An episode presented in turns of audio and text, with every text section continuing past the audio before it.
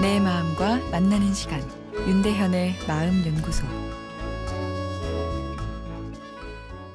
안녕하세요. 수요일 윤대현의 마음 연구소입니다.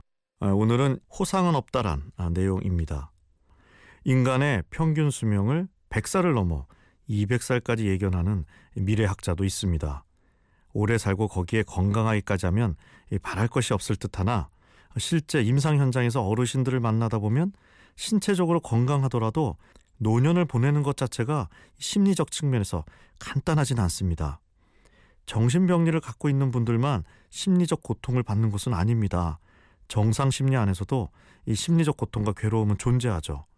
사람이 겪는 심리적 고통과 관련된 핵심 단어 세 개를 뽑는다면 일, 사랑, 그리고 이 죽음이라 생각되는데요.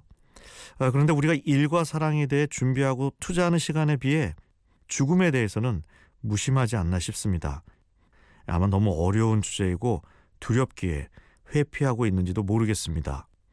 내년이면 백살을 바라보시는 남자 어르신께서 찾아오셨는데요. 누가 보아도 성공적인 삶의 모델로 손색이 없는 분이었습니다. 백세에 건강하시고 일도 갖고 계셨고요. 이 두뇌의 총명함도 조금도 줄어들지 않으셨는데요. 어, 그러던 분이 동갑 사모님이 돌아가시면서 이 부정적인 생각과 걱정에 사로잡혀 오셨는데 특히 치매에 대한 걱정을 많이 하셨습니다. 주변에 치매에 걸린 사람이 있었는데 나도 그렇게 된 거 아니냐며 너무 불안하다는 것이었죠.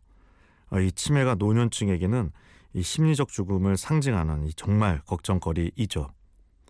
아, 어쨌든 성실히 진료에 임하셨고 어, 많이 회복이 되셨습니다. 이 기뻐하는 가족들과 함께 오셔서 아, 근데 이 하신 말씀이 기억나는데요. 선생님 한 가지만 빼고 우울증은 다 좋아졌어요. 한 가지라면요? 아, 그게 이전보다 기력이 없습니다. 아, 그것 말고는 다 좋아졌어요. 라 하셨는데요. 아, 그러면서 앞으로 10년만 왕성하게 더 살고 싶다 하셨습니다. 아니 99세에 기력을 걱정하시며 죽음을 10년 뒤로 미루시는 그 어른의 모습을 보니 일과 사랑의 성공이 죽음의 두려움을 해결하는 솔루션은 아니구나 싶었는데요. 죽음은 일과 사랑과는 별개의 또 다른 이 모든 인간이 풀어야 할 숙제다 느껴졌는데요. 예, 내일 이어서 말씀드리겠습니다.